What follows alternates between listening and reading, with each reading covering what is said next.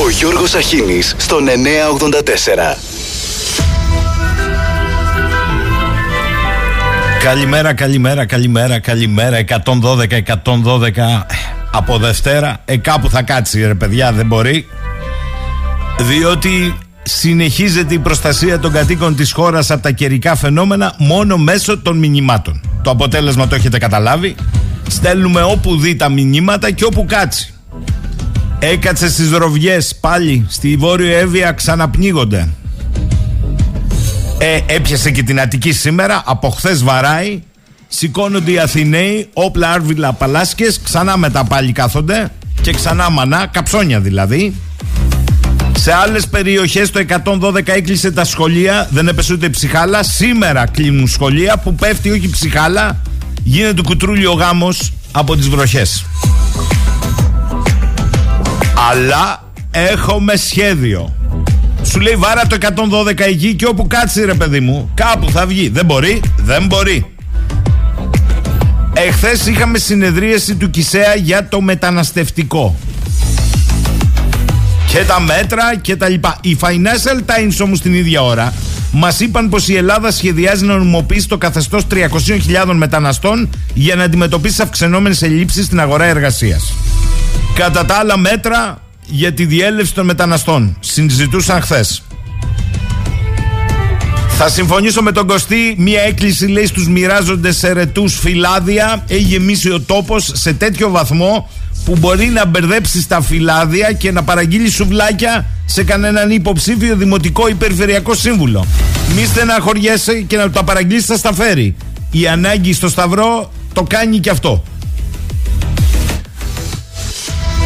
Χισέα χθες, ε. Με τα ελικόπτερα πάτσι που βρίσκονταν ανοιγμένα σε υπόστεγα του Στεφανοβικίου προς συντήρηση όταν πλημμύρισε η βάση, ακούσαμε τίποτα; Πότε και πώς απομακρύνθηκαν αυτά τα ελικόπτερα; Λίγες ώρες μετά ή λίγες μέρες ή χθες; Πώς απομακρύνθηκαν, χρησιμοποιήθηκαν οι ένοπλες δυνάμεις ή κλήθηκε και ο ιδιωτικός τομέας με γερανούς; Πού βρίσκονται τώρα αυτά τα ελικόπτερα και σε τι κατάσταση; Και ποιο είναι το κόστος για να επιδιορθωθούν όσα προβλήματα πιθανόν προκλήθηκαν από την πλημμύρα; Κουβέντα. Το Στεφανοδίκιο ως βάση είναι μία λίμνη. Μάλλον υπόγεια. Και έρχονται και άλλα χειρότερα από ό,τι προκύπτει από ένα εντυπωσιακό ρεπορτάζ του Πέτρου Ευθυμίου στην Εστία η πληροφορία που όλοι γνώριζαν στο ΓΕΘΑ ότι υπάρχουν Έλληνες στρατιωτικοί νεκροί στη Λιβύη και ανακοίνωναν μόνο ότι υπάρχουν ελαφρά τραυματίες που νοσηλεύονται στο νοσοκομεία και κάποιοι που αγνοούνται δεν έχει καμία σχέση με την πραγματικότητα γιατί ξέρανε γέρος ότι είναι νεκροί αλλά δεν θέλανε επισκιάσει τη συνέντευξη τύπου του Πρωθυπουργού. Και το λέει με στοιχεία μόταμο για το πώς λειτουργεί το Εθνικό Κέντρο Επιχειρήσεων του ΓΕΘΑ για το πώς γίναν πράξεις ηρωισμού από τους επιζήσαντες δηλαδή κάποιοι υγειονομικοί του στρατού με εκπαίδευση διασώσεων σε συνθήκες μάχης έσωσαν τα υπόλοιπα μέλη της αποστολής από τον εγκλωβισμό στο φλεγόμενο όχημα και το βέβαιο θάνατο έσπασαν τζάμια, άνοιξαν διόδους τους έβγαλαν ζωντανούς από τις φλόγες αλλά η ιστορία θαύτηκε διότι θα ερχόταν κόντρα στην πληροφόρηση και τη ροή την επίσημη. Αφήστε που προκύπτει ότι λειτουργούσε και δορυφορικό τηλέφωνο. Καλά πάμε παιδιά, καλά. Και να ήταν μόνο αυτά, διότι εκτός από την κασελακιάδα που μονοπολεί τις ειδήσεις, η χώρα ξαναζεί πλημμύρες, ξαναζεί εγκληματικότητα στο κόκκινο, ξαναζεί ακρίβεια, πληθωρισμούς, Επιστροφή δηλαδή στην κανονικότητα. Αλλά δεν τρέχει κάστανο. Εδώ μήνας δεν έκλεισε από την καταστροφική πυρκαγιά στον Εύρο όπως είπαμε χθες. Και οι άριστοι δίχως εδώ έδωσαν το πράσινο φως για την εγκατάσταση ανεμογεννητριών εντός των καμένων εκτάσεων. Το έσχος δεν έχει πάτο. Η πλάκα είναι ότι βγήκε ο κυβερνητικός εκπρόσωπος για να συμμαζέψει τα σημάζευτα γιατί σηκώθηκε θύελα και είπε χθες ότι η απόφαση είχε πάρθει πριν τις πυρκαγιές από την αποκεντρωμένη διοίκηση και διαβεβαίωσε ότι τελικά δεν θα εγκατασταθούν. Σοβαρά τώρα, ε. Γελάν και τα πλακάκια. Διότι βγήκε ο Υπουργός Περιβάλλοντος και ψέματα δεν μπορούσε να πει ο Σκυλακάκης και είπε ότι το ΦΕΚ είναι 20 Σεπτεμβρίου, παιδιά. Η φωτιά είναι πριν τις 20 Σεπτεμβρίου. Έχει απόφαση έγκρισης περιβαλλοντικών όρων. Ψεύδεται ο, ο κυβερνητικός εκπρόσωπος, συνήθις αυτό διαχρονικά. Αλλά ο υπουργός τι να πει; Είπε την αλήθεια ότι η άδεια το ΦΕΚ εκδόθηκε 20 Σεπτεμβρίου. Και προσέξτε, το πήραν λέει πίσω μετά το, το σύνολο του. Δεν το πήραν πίσω. Το ανέστηλαν για ένα χρόνο. Αυτή είναι η αλήθεια. Σου λέει άσε θα το ξεχάσουν. Όχι σε ένα χρόνο, σε έξι μήνες. Εδώ ξεχάσαν τα τέμπη. Θα θυμούνται αυτό. Ποιος τώρα για τους πετροκότσιφες και τους γέρακες και τα λοιπά. Αφήστε τώρα παιδιά. Ένα χρόνο το πολύ πολύ να περάσει και μετά έχει. Πως θα πέσουν ένα χρόνο έξω οι επενδυτές δεν χάλασε από εκεί που δεν το περιμένανε. Καταλάβατε λοιπόν πως πάει σκηνή κορδόνη ιστορία απροπό. Η Τουρκία ζήτησε μαζί με το Αζερμπαϊτζάν και διάδρομο στα νότια της Αρμενίας. Και περιχαρής ανακοίνωσε ότι θα πάει και σε ενεργειακές συμφωνίες με το Ισραήλ. Αλλά σήμερα είναι Τετάρτη, να μην σας χαλάσω καθόλου τη διάθεση. Όλα καλά πάνε παιδιά, όλα καλά.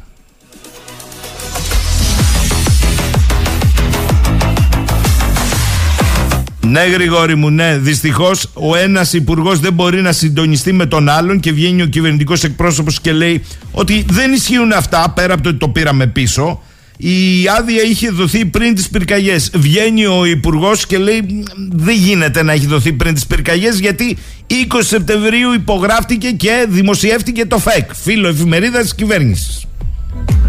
Κατά συνέπεια, πια σταυγό και κούρευτο. Ακόμη και αν το Περιφερειακό Συμβούλιο είχε πάρει απόφαση πριν τις πυρκαγιές το δεδομένο είναι ότι το κυβερνητικό συμβούλιο ενέκρινε μετά τις πυρκαγιές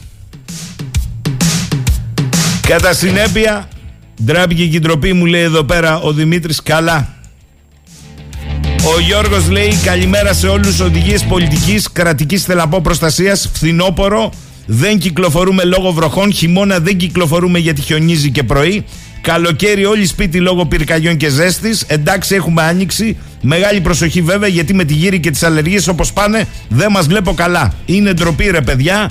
Σίγουρα έχουμε περάσει αρκετά ακραία φαινόμενα, αλλά αυτό που γίνεται εδώ τα τελευταία χρόνια δεν είναι λογικό. Δεν μπορεί να παραλύει μια χώρα σε κάθε φαινόμενο. Υπάρχει και χειρότερο.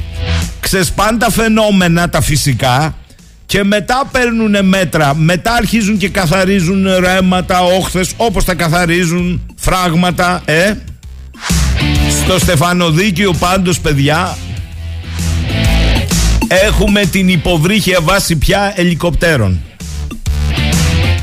Τι ψάχνετε, μου λέει ο Δημήτρης από τη Φλώνα, τι θέλετε, ακριβείς πληροφορίες για το τι έγινε στη Λιβύη; Εδώ τσιμέντωσαν στο άψες σβήσε το σημείο του δυστυχήματος στα Τέμπη.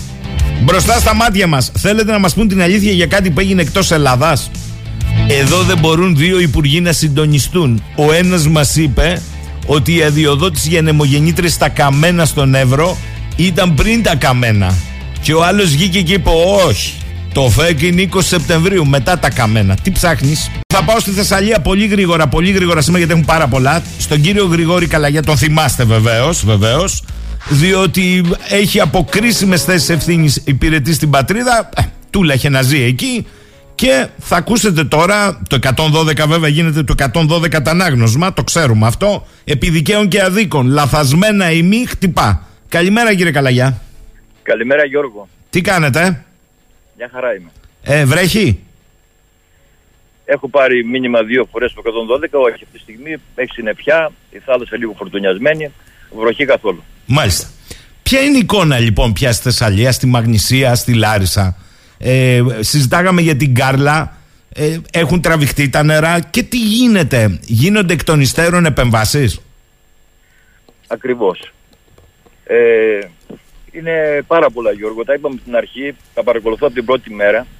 Αυτό που θέλω να πω στους ακροατές είναι ότι αυτό που λέω, το λέω μέσα από οπτικό υλικό, έτσι το οποίο είναι και από δικό μου υλικό που χρησιμοποιώ, αλλά και από δορυφορικές φωτογραφίες, οι οποία έχουν το δικαίωμα της στερεοσκοπικής παρατήρησης και από άλλο υλικό που παίρνω από φίλους. Δηλαδή, ε, εγώ θα μιλήσω εκ του αποτελέσματος και όχι από αυτό να βρω κάποια άδεια ή κάποιο χαρτί που έλεγε για κάτι. Έτσι, δεν με ενδιαφέρει αυτό. Ούτε θα αποδώσω εγώ ευθύνες. Εγώ είπα από την πρώτη στιγμή ότι με αυτό τον όγκο βροχής και με αυτά τα δεδομένα, όπως είναι η Κάρλα που δεν έχει δικαίωμα να διάσει το νερό της, όπως είναι τα στενά των τεμπών που δεν έχουν δικαίωμα να δεχτούν μεγάλο όγκο νερό γιατί πνίγεται η Θεσσαλία. Και αυτό είναι ένα μυστικό που το ξέρουν από την αρχαιότητα. Ο Ξέρξη για να πνίξει τη Θεσσαλία ήθελε να ρίξει βράχια στα τέμπη. Τώρα αυτή τη στιγμή έγινε αυτό. Η, προ... η προϊστορία μας δίδαξε βάσει αυτό που βλέπουμε, βάσει των υψομέτρων που έχουν τα τρίκαλα, καρδίζα και όλα αυτά, μας λένε ότι αυτή ήταν θάλασσα και το ξέρουν όλοι. Έτσι. Βλέπετε 50 χήμαροι, ένας μεγάλος ποταμός που ενώνονται στην περιοχή της Πινιάδας, βγαίνουν μέσα από τα τέμπη. Δηλαδή μόνο μία διέξοδος. Ένας άνθρωπος, τώρα εφόσον δεν είναι πλέον κοινό μυστικό, πλέον έχει διαδοθεί παντού, ένας άνθρωπος μπορεί να ρίξει κάτι εκεί πέρα στα τέμπη, να κλείσει την τρύπα και μέσα σε τρεις μέρες όλη η Θεσσαλία θα πιάσει τα υψόμετρα. Θα φτάσει λοιπόν το νερό στα Τρίκαλα στα 100 μέτρα, θα φτάσει στην Λάρισα που είναι 67 μέτρα, θα φτάσει στην Κάρλα που είναι 100, ξέρω, 80 μέτρα, θα φτάσει στο, στο Βελεστίνο που είναι 130 μέτρα και από τα 130 μέτρα λοιπόν θα φύγει στο μπαγαστικό αν κλείσουν τα τέμπη. Επομένως πνίγεται όλη η Θεσσαλία γιατί έπεσαν κάποια βράχια στα τέμπη. Αυτό λοιπόν τα αφήσαμε όλα τα χρόνια, ίσως δεν διαβάσαμε ιστορία, έτσι, και βλέπετε πνίξαμε πράγματα. Αλλά αυτό που θέλω να πω, ότι σίγουρα η κλιματική αλλαγή την έχουμε δεχτεί πριν πολύ καιρό, πριν 10 χρόνια περίπου. Τα φαινόμενα έχουν αλλάξει πάρα πολύ και πολύ έντονα. Όχι ότι έπεισε πάρα πάρα πολύ βροχή η περιοχή του Πηλίου, μα ακούτε; Ναι, σας ακούμε, σας ακούμε. Η περιοχή του Πηλίου δεν μπορούσε να δειχθεί αυτόν τον όγκο γιατί ήταν ακαθάριστα στα ρέματα, μικρές στενές γέφυρες γιατί τι κοίτε τις περιορίσαμε πάρα πολύ και αυτό είναι εύκολο να το βρούμε. Άρα δεν είναι θέμα κλιματικής αλλαγής. Με συγχωρείτε. Εδώ είναι θέμα τι κάναμε εμείς. Όχι, όχι, όχι. Ε, ε, έχουμε κλιματική αλλαγή. Ο όγκος του ήταν τεράστιος. Έχουμε, κάθε όμως, μέρα έχουμε. Όμως αυτά που λέω εγώ δεν έχουν, δεν έχουν σχέση με την κλιματική αλλαγή. Δηλαδή ότι φτιάξαμε ένα φράγμα στη Γυρτόνη το οποίο έχει ανοίγματα 8 μέτρα, το, από το οποίο περνάνε δέντρα 20 μέτρων, έτσι, ε, δεν νομίζω να, να, να, έγινε με μελέτη, έτσι σίγουρα έγινε με μελέτη γραφείου. Δεν πήγαν εκεί να ρωτήσουν τους παππούδες, παιδιά, από εδώ τι περνάει, περνάνε δέντρα 20 μέτρα, γιατί ο ποινιός ε, έχει δέντρα και πέφτουν και, και θα φρακάρει αυτό. Και ήταν φρακαρισμένο. Και το πιο λογικό είναι στο σημείο αυτό της γυρτώνη να φουσκώσουν τα νερά. Έχουμε ένα φράγμα παραπέρα το οποίο ήταν μέσα στην κήτη. Μα είναι δυνατόν να φτιάξει φράγματα στην έξοδο του μοναδικού ποινιού που υπάρχει στη Θεσσαλία για τη θάλασσα. Φράζεις δηλαδή, φράζεις ε, ε, την μπουκα που φεύγουν τα νερά. Μάλιστα. Δεν έριχνες χίλια, Γιώργο, χίλια, ε, με, ε, χίλια, σαντιμέ, ε, πώς λένε, χιλιοστά νερό και έρχεται 2.000 νερό. Θα πνιγόμασταν όλη η Θεσσαλία. Σαφές. Επομένως, ότι δεν προβλέψαν την Κάρλα να, να χύνεται το νερό. Δεν προβλέψανε α, η τρύπα που έγινε το 1962 για αποξήρανση των πλημμυρισμένων εκτάσεων προς Στεφανοβίγη και αεροδρόμιο. Έτσι, να φύγει το νερό. Και, στο, και, και, και ξέρετε ότι πνίγηκε, και το, το λένε όλοι τώρα, δεν, δεν είναι μυστικό πλέον, ότι πνίγηκε ολόκληρο το αεροδρόμιο του Στεφανοβικίου. Εγώ το είδα και ξέρω από την πρώτη μέρα. Μισό λεπτό. Δεν, ε, έχει, πνίγηκε έχει... και από την βροχή, πνίγηκε και από τα νερά που ήρθαν από τη Γυρτόνη. Μάλιστα. Άρα από τα νερά της Γυρτόνης έχουμε υποβρύχια βάση ελικοπτέρων. Ε, όχι από την κλιματική αλλαγή. Η στρατιωτική ηγεσία ειδοποιήθηκε ότι τα, τα αντιλιοστάσια στην θέση πέτρα που είναι πάνω στην τεχνητή λίμνη δεν λειτουργούν. Όχι. Ειδοποιήθηκαν οι κάτοικοι από το χωριό Κανάλια ότι το αντιλιοστάσιο που είναι στο χωριό τους δίπλα για να ρίξει τα νερά αυτά μέσα στην λίμνη την τεχνητή δεν λειτουργεί, όχι.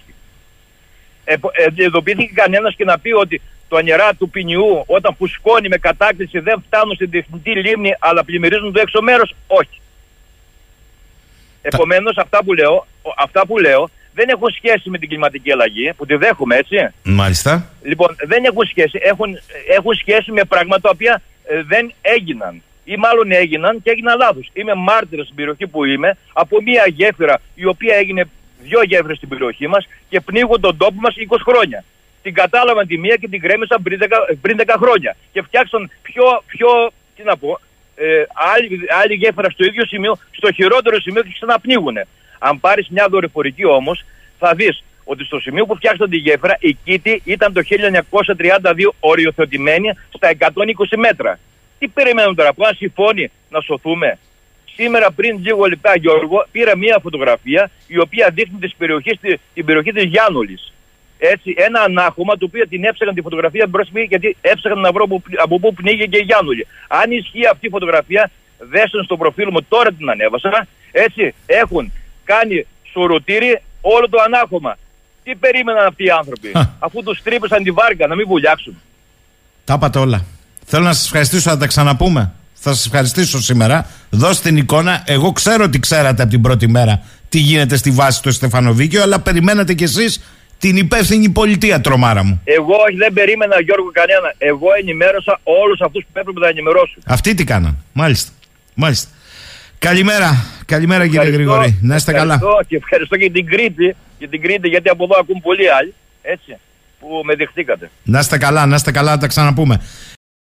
Θα πάω πολύ γρήγορα τώρα. Γιατί δεν είναι ασύνδετο, θα το καταλάβετε στον καθηγητή στη Σχολή Πολιτικών Μηχανικών του Εθνικού Μετσόβιου Πολυτεχνείου και ειδικό σε θέματα υδρολογίας και υδατικών πόρων, τον κύριο Νίκο Μαμάση. Καλημέρα κύριε Μαμάση. Καλημέρα σας κύριε Σαχίνη. Ελπίζω να προλάβατε να ακούσετε λίγο τον κύριο Καλαγιά, ο οποίος στο παρελθόν ήταν συνεκτικός κρίκος κρίσιμων ευαίσθητων υπηρεσιών πληροφόρησης για καταστροφές των ε, ενόπλων δυνάμεων με την πολιτική και πολιτιακή ηγεσία και ο άνθρωπος ζει πια στη Μαγνησία και είπε ας αφήσουμε την κλιματική αλλαγή κατά μέρος. Ο άνθρωπος είπε ότι εδώ ο ανθρώπινος παράγοντας, οι κατασκευές, τα σουρωτήρια στα φράγματα, η έλλειψη προνοητικότητας βούλιαξε η βάση στο Στεφανοβίκιο, το ξέρα από την πρώτη μέρα, αλλά κρατιόταν, ενημέρωνε επίσημα, αλλά έφτασε η αγανάκτηση. Και τα λέω όλα αυτά κύριε Μαμάση, επιπλέον με το 112 διαπάσα νόσων, διότι εδώ μου γράφει ο Δημήτρης Προχθές ανέβαινα την Εγναντία και χτύπησε το 112 έξω από τη Λάρισα χωρίς κανένα λόγο. Και σήμερα τα ξημερώματα κατέβαινα προς Αθήνα, είναι οδηγός φορτηγού. Και ακριβώς τρεις τα ξημερώματα ξεκινάει η νεροποντή στο ύψος του Αλμυρού στο Βόλο. Και μέχρι να φτάσω στο Ελβενιζέλο στο αεροδρόμιο, συνέχιζε το έντονο καιρικό φαινόμενο. 112, πουθενά. Βόλος, Θήβα, σχηματάρι, Αττική οδός προς αεροδρόμιο γινόταν της κακομήρα. Τα λέω όλα αυτά κύριε Μαμάση, γιατί τελικά την ίδια στιγμή όλα φορτώνονται στη λεγόμενη κλιματική αλλαγή. Και εσείς έχετε ένα καταπληκτικό βίντεο στο YouTube πια που λέτε μερικά πράγματα. Ακριβώς. Είπε ο συνάδελφος ότι δέχεται την κλιματική αλλαγή, αλλά δεν ξέρω αν δεχόμαστε η κλιματική αλλαγή να είναι άλοτη για το ότι δεν υπάρχουν έργα. Δηλαδή φορτώνονται τα πάντα στην κλιματική αλλαγή και δεν κάνουμε αυτά που πρέπει. Στη Θεσσαλία, για παράδειγμα, χρειάζονται αντιπλημμυρικοί ταμιευτήρες, μάλλον ταμιευτήρες πολλαπλούς σκοπού, περιμετρικά. Έχουν εξαγγελθεί, έχουν μελετηθεί από τη δεκαετία του 1970. Εξαγγέλθηκαν μετά το Ενιανό ο, ο ταμιευτήρας Παλαιοδελή και δεν έχει γίνει τίποτα. Και περνάμε τώρα, θα, θα πάμε τώρα σε θεωρίες ότι για να μην έχουμε πλημμύρες να κάνουμε απανθρακοποίηση. Ε, ε, εκεί καταλήγει το πράγμα. Ναι. Ε, είναι και κάπως χειρότερο, διότι εδώ ούτε μήνας δεν έκλεισε από τη μεγάλη πυρκαγιά στον Εύρο και βγήκε χθες η είδηση για αδειοδότηση αιωλικών πάρκων στα καμένα του Εύρου. Βγήκε ο κυβερνητικός εκπρόσωπος να μας πει ότι αυτό ήταν πρώτον καμένων και βγήκε ο Υπουργός Περιβάλλοντος και λέει: Όχι, το ΦΕΚ είναι 20 Σεπτεμβρίου. Μετά τα καμένα, και τώρα τι θα κάνουμε, ε, πώς θα πορευτούμε χωρίς την κακούργα κλιματική κρίση στον Εύρο; Μα, μα τα λέω στο βίντεο ότι εγώ σας είπα ένα από τους λόγους ότι φορτώνουμε ε, τις αδυναμίες μας να αντιμετωπίσουμε τις φυσικές καταστροφές, την κλιματική αλλαγή. Ο δεύτερος λόγος είναι να πειράξουμε το ενεργειακό μείγμα. Γιατί κύριε Σαχίνη δεν θέλουν τα μιευτήρε περι, περιμετρικά της Θεσσαλίας για να κάνουν ε, αντιπλημμυρική προστασία και να αντιμετωπίσουν την ξηρασία. Γιατί θα βγάζουν και κάποιες μεγαλατόρες οι οποίες θα είναι φθηνέ και θα ανταγωνίζονται το εισαγόμενο φυσικό αέριο και άλλες άπε. Αυτός είναι ένα, ένα σπάρο δύο τριγώνια. Δηλαδή τα μιευτήρες οι οποίες θα αντιμετώπιζαν την ξηρασία, θα κάναν την πλημμυρική προστασία και θα βγάζανε σκηνή ενέργεια εγχώρια, δεν τους θέλει κανένας. Άρα στην πραγματικότητα τι γίνεται, μισό λεπτό, συγγνώμη κύριε Μαμάση, αλλά γιατί ο κόσμος σας ακούει και ταυτόχρονα στέλνει μηνύματα. Μου λέει εδώ ο Δήμος, ροβιές ευεία. Πάλι πνιγήκαμε σήμερα. Χειρότερα από την προηγούμενη φορά. Όλα τα ρέματα βουλεωμένα, εκατοντάδες, και είστε και υδρογεολόγο, τα ξέρετε, Εκατοντάδες τόνοι φερτά ξύλα από τα καμένα. Ε, όλα βουλωμένα, βόθροι, ρέματα έχουν γίνει ένα και κατά τα άλλα μας λένε ότι θα κάνουμε τη Βόρεια Εύβοια τι; Εύρωμα νεμογεννήτριες πάλι, έλεος πια χρειάζονται, χρειάζονται έργα και χρειάζεται και συνδυασμένη διαχείριση ειδικά για το θέμα της Θεσσαλίας που είναι μεγάλο, Ναι. ε- ε- είναι μια περιοχή η οποία είναι μια αρχαία λίμνη. Είναι μια περιοχή που έχει ιδιαίτερα προβλήματα. Χρειάζεται λοιπόν μια σειρά από παρεμβάσεις, από έργα τα οποία πρέπει να γίνουν συνδυασμένα σε επίπεδο λεκάνης απορροής. Οποιασδήποτε παρεμβάσεις γίνονται ανάντι έχουν πολύ πιθανό ε, αποτέλεσμα να πνίξουν τους κατάντι. Αν τα κάνεις καλά στην καρδίτσα, τα πνίξεις στη Λάρισα. Άρα λοιπόν θέλεις σε επίπεδο λεκάνης απορροής συνδυασμένες παρεμβάσεις. Τα, τα αντιπλημμυρικά πράγματα γύρω-γύρω είναι σίγουρο ότι πρέπει να γίνουν πολλαπλούς σκοπούς, όχι μόνο αντιπλημμυρικά. Και από εκεί και πέρα θέλει μια σειρά από παρεμβάσεις οι οποίες θα, θα μελετηθούν συνολικά. Μάλιστα. Δεν κάνουν έργα κύριε Σαχίνη, δεν κάνουν έργα. Τα φορτώνουν όλα στην κλιματική αλλαγή και, και πάμε να κάνουμε απανθρακοποίηση. Τώρα για να, για, να- για να μην έχουμε πλημμύρες. Θα έρθω, Αυτά τα θα- έχουμε αντιμετωπίσει δεκαετίες, πολλές. Θα έρθω σε αυτό. Αλλά επειδή είναι και το λεκανοπέδιο, ε, που είναι της Αττικής. Και χθες για πρώτη φορά, δεν ξέρω πώς ξέφυγε, ένας ρεπόρτερ, θα το πω το πιο, σε πιο μέσα, το Μέγκα, κατέβηκε στην υπογειοποίηση του Κηφισού. Και αυτά τα Βεβαίως, ξέρετε. Λοιπόν, φράκα όλο από φερτά υλικά, μπάζα, μέχρι και καταπτώσεις μικροτυχίων έχει φράξει. Σας ρωτώ κύριε Μαμάση με την εμπειρία που έχετε παρακαλώ πολύ στη διαχείριση των υδατικών ε, πόρων και μάλιστα ως ειδικό σε θέματα υδρολογίας. Σας ρωτώ, αν αυτή τη στιγμή ρίξει που ρίχνει και έρχεται στην Αττική έντονη βροχόπτωση παραπάνω και κατεβάσει νερό, από πού θα φύγει αυτό εκεί; Ε, Μα, έτσι, και- μα, μα, μα αν το είδατε το ρεπορτάζ, στο τέλος κατέληγε ποιος είναι υπεύθυνος να το καθαρίσει; Ε, τέθηκε αυτό. Βεβαίως. Λοιπόν, και δεν τέθηκε, τέθηκε. Μετα, και ε, ήταν το μπαλάκι μεταξύ περιφέρειας και, και του Υπουργείου Δημοσίου Ενέργου. Μάλιστα. Λοιπόν, εδώ δεν ξέρουμε ακόμα ποιος είναι υπεύθυνος για να το καθαρίσει. Τώρα από εκεί και πέρα μιλάτε και για ένα ποτάμι το οποίο δεν είναι και σχεδιασμένο για να, για να αντέξει πλημμύρες μία στα χίλια όπως αυτή που έγινε στο, στη Θεσσαλία. Έτσι είναι σχεδιασμένο για πλημμύρες μία στα 50, μία στα 100. Και, και γι' αυτό έχει βγάλει και πλημμύρες και έχει ξεκυλήσει και έχουμε και νεκρούς εκεί πέρα. Λοιπόν, ε, και ακόμα δεν ξέρουμε ποιος θα καθαρίσει το, το, το, Κηφισό.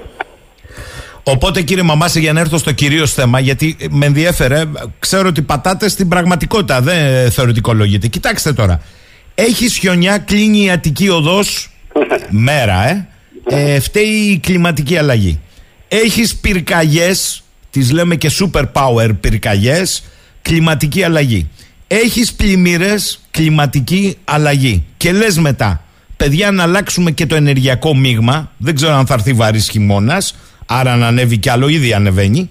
Ε, και ταυτόχρονος πας για παράδειγμα στα καμένα σε ένα μήνα, σε ένα μήνα. Και αδειοδοτείς ανεμογεννήτρες. Με συγχωρείτε ο κόσμος συνωμοσιολογεί. Ε, ε, ε, μα σας είπα ότι η, η, η κλιματική αλλαγή, αν είδε στο βίντεο μου, σας είπα ένα-δύο λόγους. Το, το ενεργειακό μείγμα, ε, η ανικανότητά μας για τις φυσικές καταστροφές. Αλλά υπάρχουν και άλλοι. Είναι ένα νέο προϊόν. Έτσι. Το οποίο το εκμεταλλεύονται μια σειρά από ανθρώπους για να παίρνουν χρήματα. Ε, μέσα σε αυτό είναι και αυτό που λέτε, οι ανεμογεννήτρες. Θέλω να πάμε λίγο τώρα στο 112 που είπατε προηγουμένως. Βεβαίως. Δεν πάθησα γι' αυτό. Λοιπόν, εχθές εμένα μου ήρθε εδώ στην Αθήνα 112 που είπε να μείνω σπίτι μου, έτσι, στο ζωγράφου. Αυτή τη στιγμή εδώ στο ζωγράφου έχω ήλιο εγώ.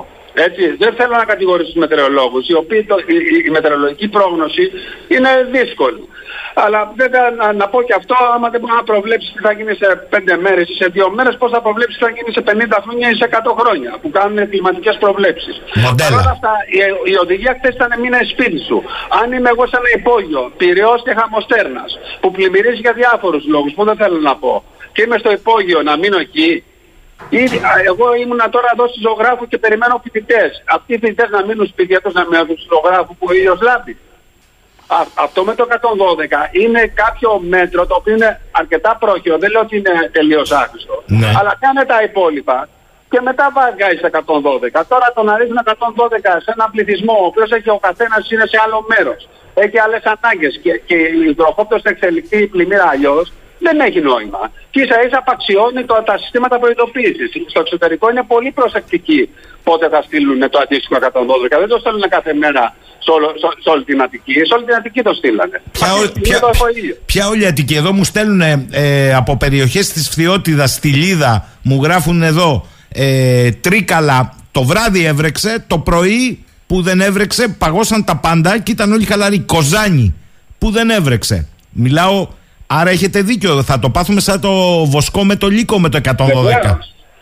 δεν μπορεί ένα τόσο γενικό μήνυμα. Με είναι κοινή λογική να αφορά όλους και τις καταστάσεις όλους. Σε όλους. Δηλαδή το μήνυμα που λες μείνε σπίτι σου, σε ένα που είναι σε υπόγειο μπορεί να είναι καταστροφικό.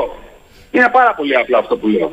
Άρα οι εντολές θα έπρεπε να είναι σαφείς, έτσι. Αυτό λέτε. Ε, να είναι σαφείς και πιο, και, και πιο συγκεκριμένες ανα, ανα, ανα, αναπεριοχή.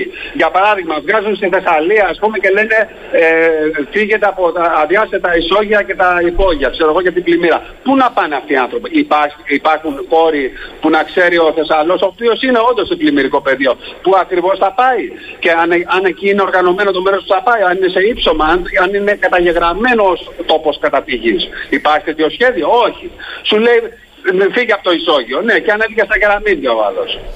Ε, κύριε Μαμάση, ένας συνάδελφός σας, επίσης πανεπιστημιακός, προχθές μιλώντας εδώ, μας μίλησε ε, ότι μας είπε ότι με άλοθη ε, το αφήγημα της κλιματικής αλλαγής πάμε σε διαδικασίες ακραίου εκφοβισμού των κοινωνιών. Το συμμερίζεστε; Βεβαίως. Ε, ε, δηλαδή, ε, αυτό το λέω και στο βίντεο, ότι δεν είναι, ακριβο, είναι εκφοβισμός για να αποδέχονται οποιοδήποτε πολιτικές τους χωράνε, τους περνάνε. Γράφω και μέσα στο βίντεο ότι το περάσαμε έτσι, ότι, ότι ξέρω εγώ βγήκε οδηγία από την Ευρωπαϊκή Ένωση, τα άλευρα από σκουλίκια να είναι αποδεκτά. Δεν έχω κανένα πρόβλημα με τα σκουλίκια, αλλά, αλλά σου, για, για να πολεμήσουν την κλιματική αλλαγή. Αλλά σου περνάνε οποιασδήποτε πολιτικές θέλουν. Ε, με αυτή την έννοια, ναι, εκφοβίζουν τον πληθυσμό για να αποδέχεται διάφορες πολιτικές που θα, που θα βοηθήσουν την κλιματική αλλαγή. Ε, και αυτά που είπατε με τι ανεμογεννήτρε που έχουμε βάλει τώρα 10 ε, γιγαβάτ ανανεώσιμε έχουμε φτάσει, έχουμε διπλασιάσει. Να βάλουμε ηλεκτρικά αυτοκίνητα τα οποία κάνουν επί 50.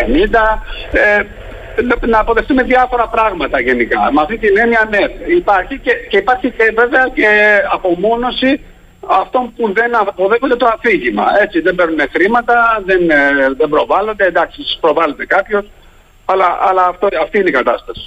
Κύριε Μαμάση, θα σας πει κάποιος όμως, ρε παιδί μου, δηλαδή αρνείται ο κύριος Μαμάσης, πανεπιστημιακός είναι, την ανθρωπογενή ε, συμβολή στη μόλυνση του περιβάλλοντος, στη ρήπανση, δηλαδή βγάζει λάδι τις μεγάλες βιομηχανίες που στο όνομα του κέρδους λειτουργούν χωρίς φίλτρα. Ακούστε, ακούστε, μολύνουν ποτάμια, όχθες κτλ. Αυτά δεν τα βλέπουνε. Μα, μα, μα, μα, μα το εξηγώ στο βίντεο. Αυτό είναι μία από τις λογικές πλάνες. Μπερδεύεις την κλιματική αλλαγή με πραγματικά προβλήματα και τα κάνεις όλα ένα. Μάλιστα. Και το λέω πολύ χαρακτηριστικά. Το, το, το αυτοκίνητό μας βγάζει καυσαέρια, βγάζει και διοξίδιο. Ε, ε Κανένας δεν μιλάει για τα επικίνδυνα καυσαέρια που βγάζει και μιλάνε όλοι για το διοξίδιο το οποίο δεν είναι επικίνδυνο. Προφανώς το οικολογικό κίνημα που ξεκίνησε την δεκαετία του 80 πέτυχε πολλά πράγματα στην Ευρώπη για τη μόλυνση και τη ρήπανση που λέτε. Αλλά και προφανώς δεν είμαι ο άνθρωπος που θα πετάξω σκουπίδια στο ποτάμι ή θα μολύνω τους συντατικού πόρους. Αλλά εδώ πέρα πρόκειται περί λογικής πλάνης, ανακατεύουν πράγματα που ισχύουν με πράγματα που δεν ισχύουν. Δηλαδή Όλοι λένε ότι το διοξείδιο του άνθρακα είναι ρήπος. Όχι, δεν είναι ρήπος. Δεν είναι μέσα στον κατάλογο των ρήπων του Διεθνού Οργανισμού Υγείας. Είναι, είναι ένα αέριο θερμοκηπιωμένο, αλλά δεν σου κάνει κακό. Το, τα μπερδεύουν λοιπόν όλα και όσοι λέει ο μαμάς είναι, είναι υπέρ του να μολύνουμε τα ποτάμια και να πετάμε χημικές ουσίες στα ποτάμια. Είναι λογική πλάνη και το λέω, το εξηγώ πάρα πολύ ωραία στο βίντεο μου. Μάλιστα. Θέλω να μου πείτε, ε, κατά τη γνώμη σας λοιπόν, πού οδηγούμαστε, διότι έχετε δίκιο να λέτε ότι αυτά ακουμπάνε όλες τις εκφάσεις τελικά της ε, ζωής. Δεν είναι μόνο το ενεργειακό μείγμα, είναι από, το, από τις καλλιέργειες, τις αγροτικές και τις μόνο καλλιέργειες με ειδικούς ε, σπόρους πια. Αυτό αρχίζει και έρχεται και στην Αφρική. Είναι πολλά, είναι πάρα πολλά. Έτσι, εδώ προχθές άκουγα ότι ήδη υπάρχει ένα μοντέλο μείωσης των ε, ζώντων ζώων ε, σε χωριά της Σουηδίας διότι εκλείουν μεθάνιο. Γελάτε, ε. Ε, ε, κοιτάξτε, τώρα έχω ακούσει τα παρά, όλα τα παράλογα. Η κλιματική αλλαγή και τα πάντα. Σας είπα, η κλιματική αλλαγή θα γίνει άλοθη για οτιδήποτε θέλει να περάσει ο καθένας είτε ως λογική είτε ως ε, πολιτική, ας το πούμε έτσι. Είτε για να, πάρει μια, να χρηματοδοτηθεί μια έρευνα που θα έχει, θα έχει να κάνει με την κλιματική αλλαγή στις ψυχικές ασθένειες και θα θέλει να πάρει τα χρήματα, είτε θα θέλει να περάσει διάφορες πολιτικές. Τώρα, το, το θέμα του τρίτου κόσμου είναι πολύ σημαντικό. Ε, κανένας, ε, εκεί είναι, ε, εκεί είναι το, από τα μεγαλύτερα προβλήματα της ανθρωπότητας, στο, στο, ότι έχουμε πάρα πολλούς νεκρούς από, από διάφορες αρρώστιες που οφείλονται στην υπανάπτυξη ε, και, και κανείς δεν ασχολείται με αυτό το θέμα. Έτσι. Και, και, όσο, και, και συνεχίζουμε να, να εκμεταλλευόμαστε τον το, το κόσμο, τα μεταλλεύματα, τα, ό,τι, ό,τι, ό,τι ε, υλικά έχει για να, για, για να αναπτυσσόμαστε εμείς. Ε, σας ε, δημιουργεί κάποια ερωτηματικά το γεγονός ότι ακόμη και τα πολιτικά συστήματα λειτουργούν ενιαία στην ίδια αφήγηση και μάλιστα σε χώρες αδύναμες οικονομικά. Δεν ισχύει αυτό. Ε, ε, ε, τα, τα, συστήματα μπορεί. Αν δείτε το τελευταίο ευρωβαρόμετρο για, για την άποψη των πολιτών στην κλιματική αλλαγή, θα δείτε ότι οι, πιο οι πολίτες των πιο πλούσιων χωρών και θεωρούν πολύ σημαντικό πρόβλημα. Ένα από τα τέσσερα σημαντικότερα προβλήματα σε, σε ποσοστό πάνω από 55-60%. Αντίστοιχα όμως, οι χώρες της Ευρωπαϊκής Ένωσης που είναι πιο φτωχές, η Βουλγαρία, η Ρουμανία και όλες αυτές, δεν αποδέχονται το αφήγημα της κλιματικής αλλαγής και πιστεύουν ότι δεν είναι σημαντικό πρόβλημα. Είναι το ευρωβαρόμετρο του Ιουνίου του 2023. Αυτό είναι στο ίντερνετ. Άρα οι κυβερνήσεις, OK, μπαίνουν στο αφήγημα, κάποιες πιο γρήγορα. Εγώ κατηγορώ τη δικιά μας την κυβέρνηση γιατί μπαίνει πρώτη. Δεν μπαίνει 8η σου λέει απανθρακοποίηση, θα το κάνει πρώτος. Κάτω 8 ας πούμε, αφού δεν μπορεί να σώσει τον πλανήτη. Υπακούει δηλαδή κατευθείαν, ενώ δεν είναι όλοι έτσι, όλες οι κυβερνήσεις της Ευρωπαϊκής Ένωσης. Δεν μπαίνουν στο αφήγημα όλες πρώτες, χωρίς όμως να το απορρίπτουν. Κάποιε ας πούμε κρατάνε κάποιες επιφυλάξεις, χωρίς να το, το λένε. Ε, ε, κύριε Μαμάση, ξέρετε κάτι, χώρες όπως η Νορβηγία που δίνουν το φυσικό αέριο παντού, παντού, μετά ασκούν πράσινη πολιτική στη χώρα τους. Καταλάβατε; Από, από, από πού βγάζουν οι Νορβηγοί ε, ε, ενέργεια, ξέρετε; Από υδροελεκτρικά. 99% υδροελεκτρική ενέργεια. Δεν έχουν ανεμογεννήτριες. Το πετρέλαιο που βγάζουν και το φυσικό αέριο το εξάγουν όλο. Και μάλιστα όχι μόνο έχουν, έχουν υδροελεκτρικά, έχουν αντιληφτοταμίευση. Θα γίνουν, αυτοί θα γίνουν την μπαταρία της Ευρώπης. Γιατί αν αποκατεβάζουν το νερό από τα, από τα αεολικά πάρκα της Βόρειας Θάλασσας. Άρα λοιπόν τα αεολικά πάρκα εκεί μπορούν να είναι πολύ πιο χρήσιμα από ό,τι βέβαια είναι εδώ. Γιατί εκεί η ενέργεια αποθηκεύεται στην Νορβηγία. Δεν έχουν, ε, εδώ δεν το λέει κανένας αυτό ότι η Νορβηγία έχει 99% υδροελεκτρικά και ότι όλο το πετρέλαιο το εξάγει. Μάλιστα. Εδώ είναι το μοντέλο το, της πράσινης ανάπτυξης είναι φτερωτές στα βουνά και καθρέφτες στα χωράφια. Αυτό είναι. Ναι. Και, και, και προφανώς κάποια, κάποια μεσημέρια που φυσάει έχουμε περίσσια ενέργεια όντω και το ίδιο βράδυ κάνουμε εισαγωγή από τη Βόρεια Μακεδονία και από τη Βουλγαρία ενέργεια που είναι από άνθρακα. Έτσι. Που, που, που σταματάει να φυσάει. Συνεχίζουμε και είμαστε εξαρτημένοι. Σε λίγο δηλαδή θα, θα πάει και το μοντέλο να εξάγουμε το λιγνίτι μας από την Πτολεμαίδα στο, στη Βόρεια Μακεδονία για να το βγάζουν αυτοί.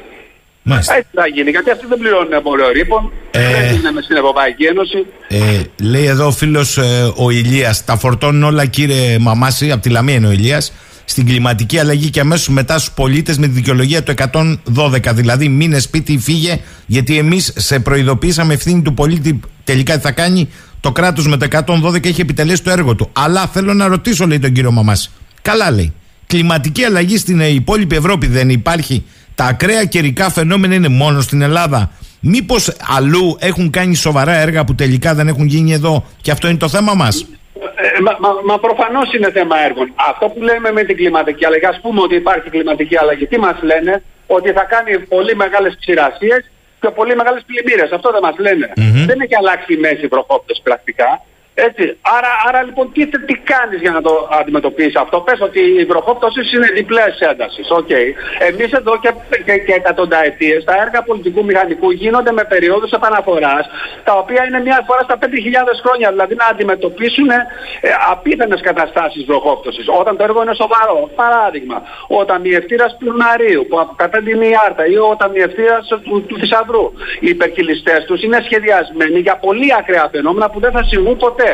Έτσι. Άρα τι μας λέτε ότι ε, έγινε κλιματική αλλαγή μάλιστα. Να κάνουμε έργα λοιπόν στη Θεσσαλία. Κλιματική αλλαγή έχουμε τεράστιες ψηρασίες και τεράστιες πλημμύρες μάλιστα. Να κάνουμε λοιπόν ένα μεγάλο ταμιευτήρα στο μουζάκι.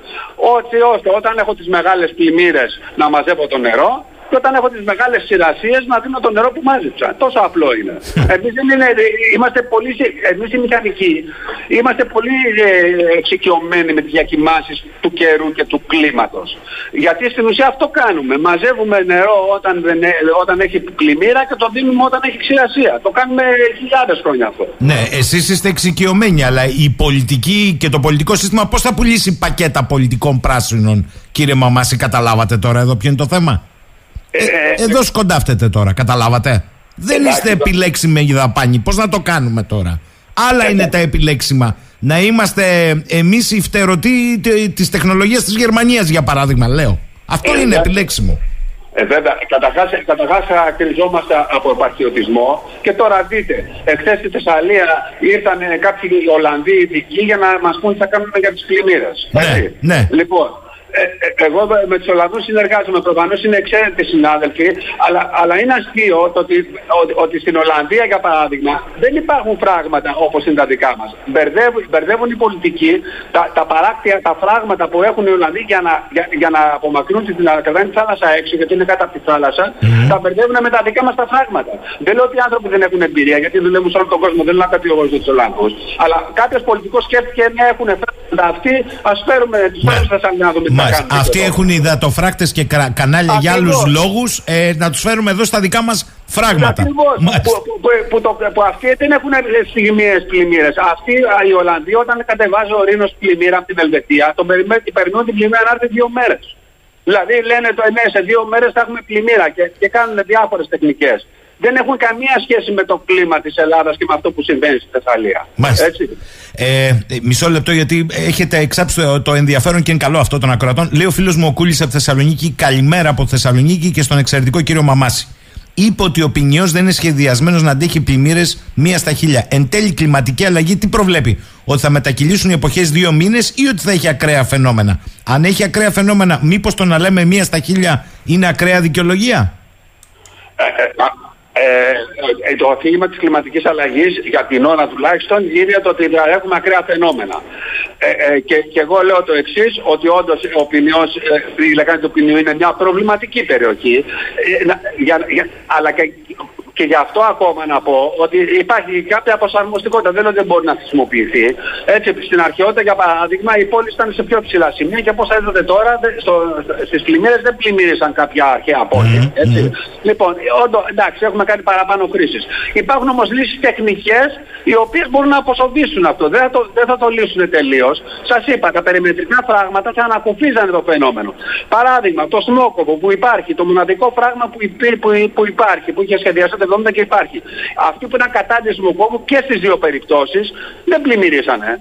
Λοιπόν, άρα αν υπήρχαν όλα αυτά, είτε με κλιματική με, όχι, θα παίρναν ένα κομμάτι του, της καταστροφής, θα το, θα το, θα το αποσοβούσαν. Βέβαια δεν θα το λύναν όλο το πρόβλημα, θα, αλλά θα παίρναν το πάνω 20% το επικίνδυνο, ας πούμε, με χοντρικούς υπολογισμούς. Και θα είναι, τα υπόλοιπα βέβαια θα πρέπει να, να συνεχιστεί η αντιπλημμυρική προστασία με αναχώματα, με διαχείριση, με όλα αυτά που λέμε.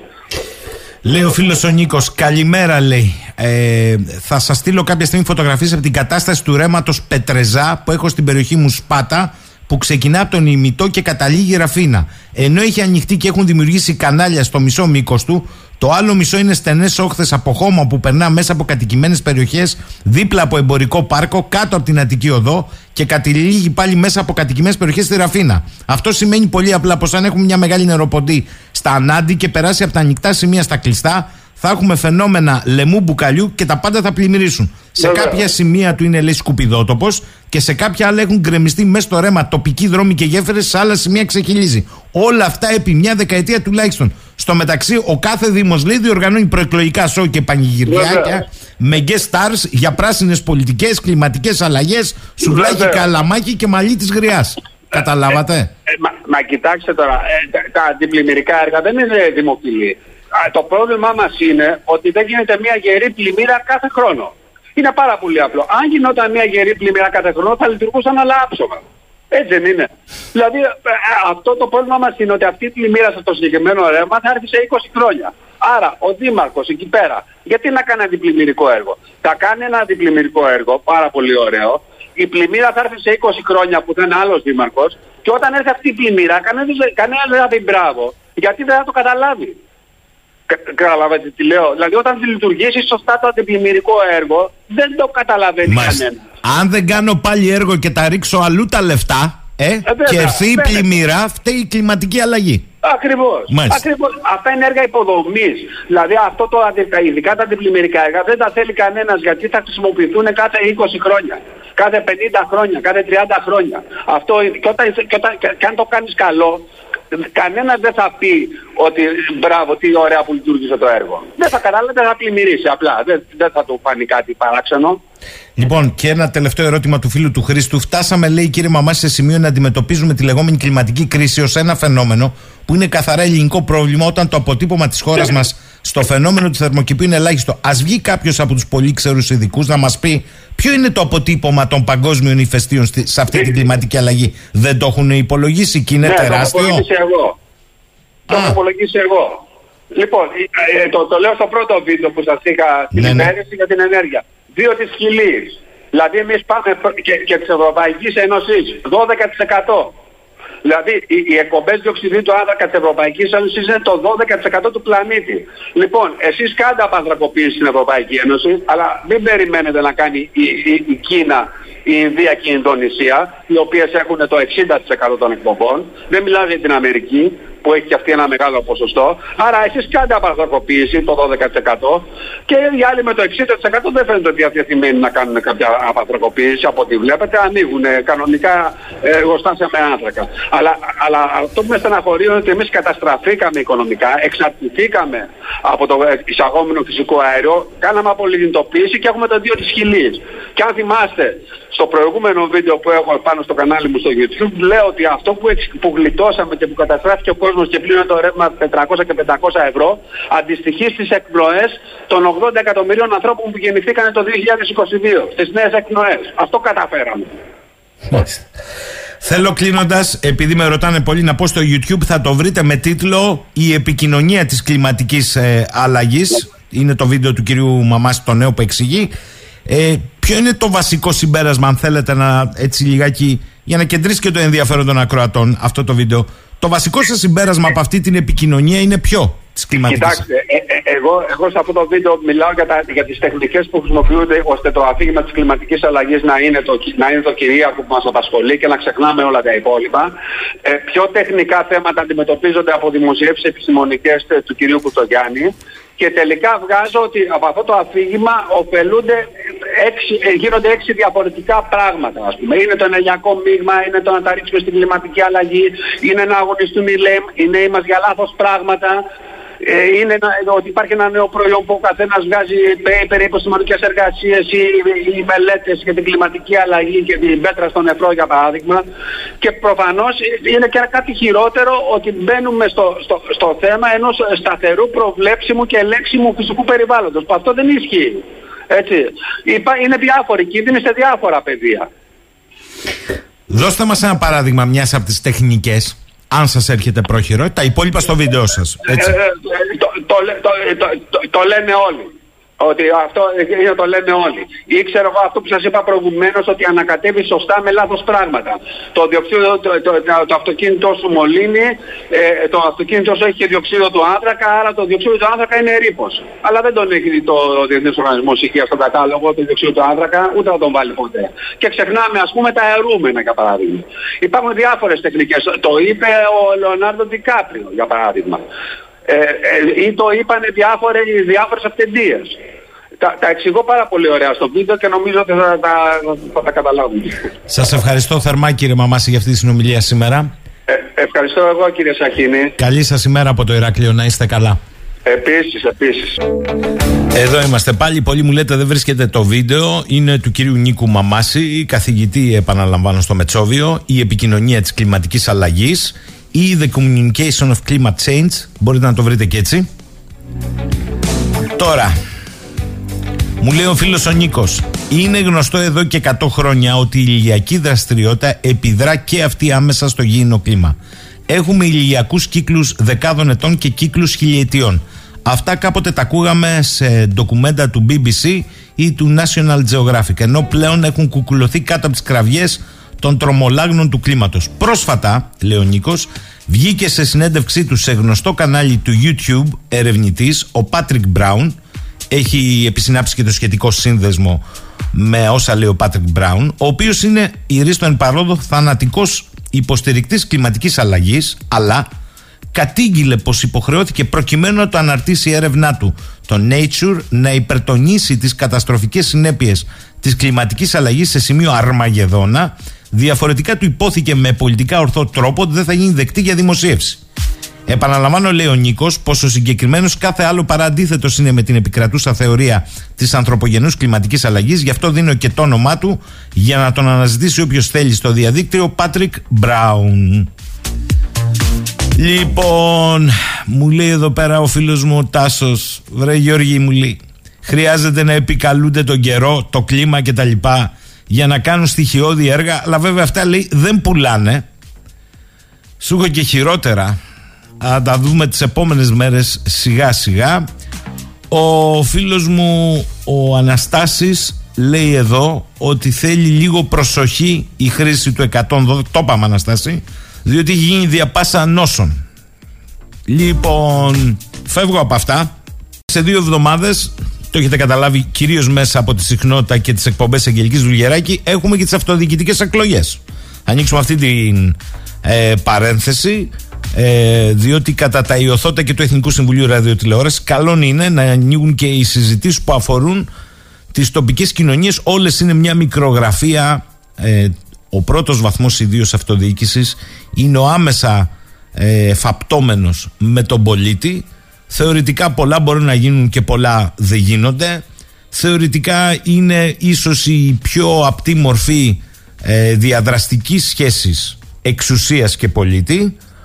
Αλλά στην πράξη πολλές φορές πέφτουμε σε μία καθηκοντολογία. Πολλοί λένε ότι και οι Δήμοι είναι άντρα διαφθοράς από κάτω προς τα πάνω και εξελίσσεται ή από πάνω προς τα κάτω. Σε κάθε περίπτωση όμως έχουμε την εκλογή των ερετών και σήμερα θα καλωσορίσω συχνότητα του 984 το Δήμαρχο Ρεθύμνης και υποψήφιο εκ νέου Δήμαρχο επικεφαλής του συνδυασμού Νέα Αντίληψη τον κύριο Γιώργο Μαρινάκη. Κύριε Μαρινάκη καλημέρα. Καλημέρα και σε εσάς. Βέβαια δεν δέχομαι την εισαγωγή σας ότι είναι άντρα διαφθοράς η αυτοδιοίκηση. Καλά. Εντάξει. Δεν τη δέχομαι για να σου πω για κάτι. Αν έχετε κάτι, είχατε υποχρέωση να δείτε καταγγείλει όλα αυτά τα γέρο που κάτι έχει πέσει, έχει πέσει στην αντίληψη. Ε, κύριε Τώρα, αν με καλείτε σε μια εκπομπή με αυτή την εισαγωγή, δεν μου δίνετε το δικαίωμα να πω πολλά κύριε πράγματα. Δήμαρχε, με, συγχω... με, με, συγχωρείτε, με συγχωρείτε. Και λυπάμαι πολύ γι' αυτό. Ε... Γιατί ξέρετε, εμείς αφήσαμε δουλειές που βγάζαμε πραγματικά ε, κάποτε είπα σε ένα υπουργό ότι όσα χρήματα είχα δηλώσει το 2006 πριν ξεκινήσω ως δήμαρχος δεν τα έχω εισπράξει 10 χρόνια ως δήμαρχος. Ε, και ήταν δηλωμένα Εσείς το κάνατε προσωπικό. Όμως ναι, εγώ... ε, όχι, δεν το κάνω προσωπικό. Oh, Υπερασπίζομαι και τους συναδέλφους μου. Θα σας πω, γιατί θα σας ξέρω πω. πολύ καλά τουλάχιστον νησί μας ότι διαφθαρμένους αυτοδιοικητικούς δεν έχω. Ε, εντάξει, εσείς το λέτε και για το νησί. Να το δεχτώ εγώ αυτό. Όμως το γεγονός ότι σε δήμους έχουμε φαινόμενα κακοδιαχείρισης φαινόμενα απευθείας αναθέσεων, φαινόμενα πολεοδομιών που κάνουν πάρτι, δεν σημαίνει ότι δεν υπάρχουν. Κοιτάτε κάτι, οι πολίτες είναι υποχρεωμένοι όπου υπάρχει οποιαδήποτε τέτοιο κρούσμα